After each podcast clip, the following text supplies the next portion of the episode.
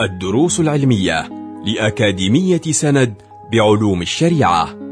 المرحلة الأولى: شرح ميسر لمجموعة من المتون المختصرة تفيد المتلقي في دنياه وآخرته.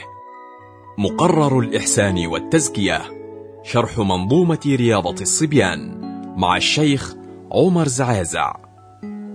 الحمد لله رب العالمين، وبه نستعين على أمور الدنيا والدين، ونصلي ونسلم على سيدنا محمد الحبيب الأمين وعلى آله وصحبه ومن تبعهم بإحسان إلى يوم الدين.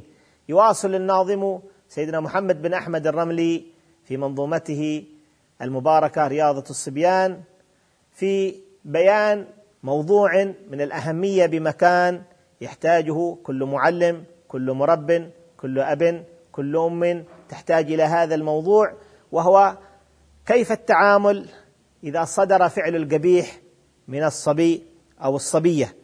قال رضي الله عنه: وإن فعل فعلا ذميما سرا فينبغي ألا يعاتب جهرا، ولا يذم بين أصناف الورى، فإنه يخشى بأن يتجاسر ولا يبالي بعده بالعذل وبالملام عند كل فعل، بل ينبغي عتابه بحيث لا يعلم عليه أحد من الملأ. إن فعل فعلا ذميما سرا، إذا صدر من الصبي أو الصبية فعلا ذميما، فعلا سيئا، فعلا مخالفا للهدي النبوي وللشرع الشريف، فعلا ذميما، قال هذا الفعل إذا صدر منه سرا فينبغي بأن يعاتب جهرا، فينبغي ألا يعاتب جهرا.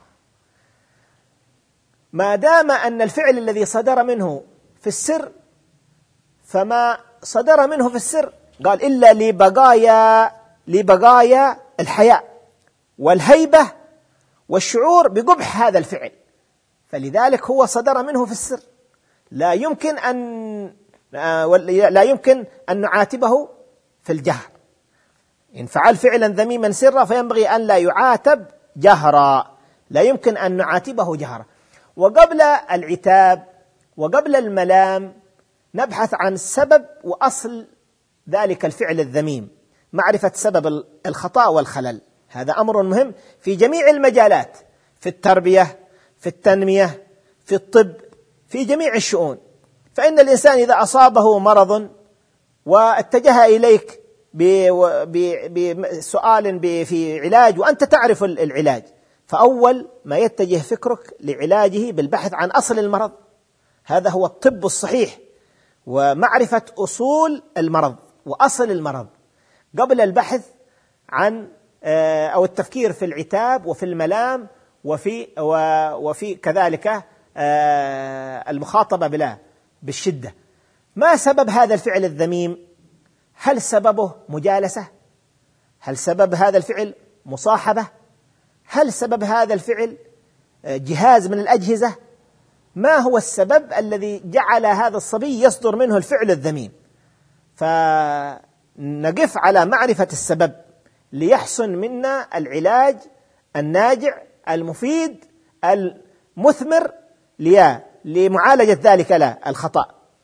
وإن فعل فعلا ذميما سرا فينبغي ألا يعاتب جهرا، قال ولا يذم بين أصناف الوراء، بين أصناف الناس، لا يذم بين أصناف الوراء، فإنه يخشى بأن يتجرأ على فعل لا الخطأ إذا ذم بين أصناف الوراء. قال القائل: فقد أجلك من يرضيك ظاهره، وقد أطاعك من يعصيك مستترا. هذا الذي يعني ترضى منه ما يظهر من أفعاله، يخاف ألا يقع نظرك منه على ما لا يليق، هذا أجلك. فقد أجلك من يرضيك ظاهره، وقد أطاعك من يعصيك مستترا. فهذا أطاعك الذي يخالف في هذا السر، فهذا الطائع لك كيف تقابله، كيف تعامله؟ قال لا يذم بين أصناف الوراء، فإنه يخشى بأن يتجاسر، من الشواهد على أسلوب النبي صلى الله عليه وعلى آله وسلم في هذا الأمر أن قال للصحابة الكرام: سيأتيكم عكرمة بن أبي جهل مؤمنا مهاجرا فلا تسبوا أباه، فإن سب الميت يؤذي الحي ولا يبلغ الميت. لما؟ هذا عكرمة الذي كان من أشد الأعداء على المسلمين، وكان معاندا لدعوة سيد المرسلين صلى الله عليه وسلم، صادا عن دعوته ومحاربا لدينه.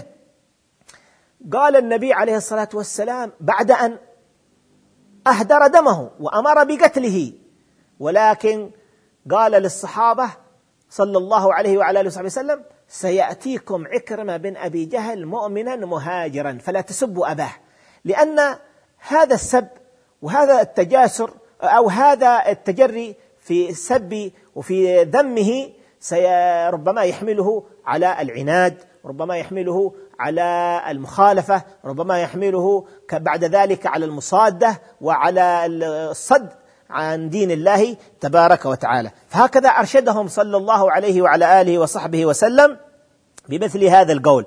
قال: لا يذم بين أصناف الوراء فإنه يخشى بأن يتجاسر. كما ذكرنا في ميزان المدح أنه ينبغي التوسط في المدح، كذلك يطلب التوسط في الذم، ويكون الذم والعتاب بالقدر الذي يعالج المشكلة ويبعد الفعل الذميم والخلق القبيح، هذا مقداره. فالعتاب والملام مثل الدواء، العتاب والملام مثل الدواء. فمثلا إذا جاء شخص يشتكي من مرض وطلب منك علاج تعرفه، هل يمكن أن تصرف له وهو يحتاج إلى مثلا حبة من الدواء، فصرفت له أو أخبرته أن يتناول 6 حبوب أو أكثر؟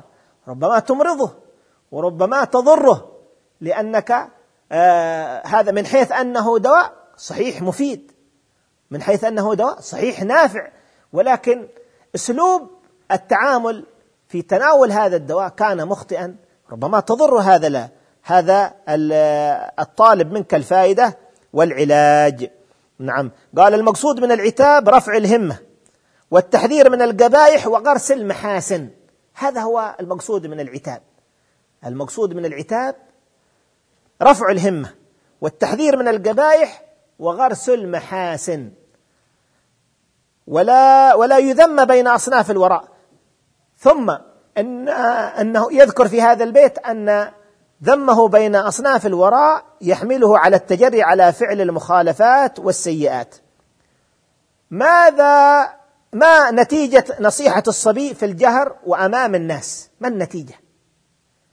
ما العاقبة من نصيحة الصبي أمام الملأ وذمه بين أصناف الناس؟ قال: النتيجة: لا يبالي بعده بالعذل وبالملام عند كل فعل. إذا كان العتاب بالكلام الحسن غير مستحسن للمربى وللمعلم، غير مستحسن لهذا الصبي وهذا المتعلم، إذا كان بالكلام الجميل غير مستحسن، فكيف به بالكلام السيء؟ فكيف به بالكلام الجارح؟ أما الكلام السيء، الكلام الجارح، الكلمات النابية، الكلمات الشديدة، هذه آثارها وعواقبها وخيم في واقع الصبي وفي تربيته وفي تعامل المربي معه. قال: ولا يبالي بعده بالعذل وبالملام عند كل فعل. لا يبالي.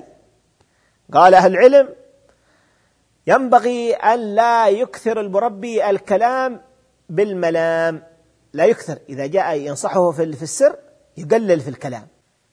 في هذا الأسلوب تربية وتزكية لكل من سمع أو رأى فعلا ذميما من أولاده وممن يعلمهم، أن لا يكثر الكلام، بل من المتربين ومن المتعلمين من الأولاد ومن البنات من يتأكد عليك أن تتدرج معهم، يلزمك أن تتدرج معهم.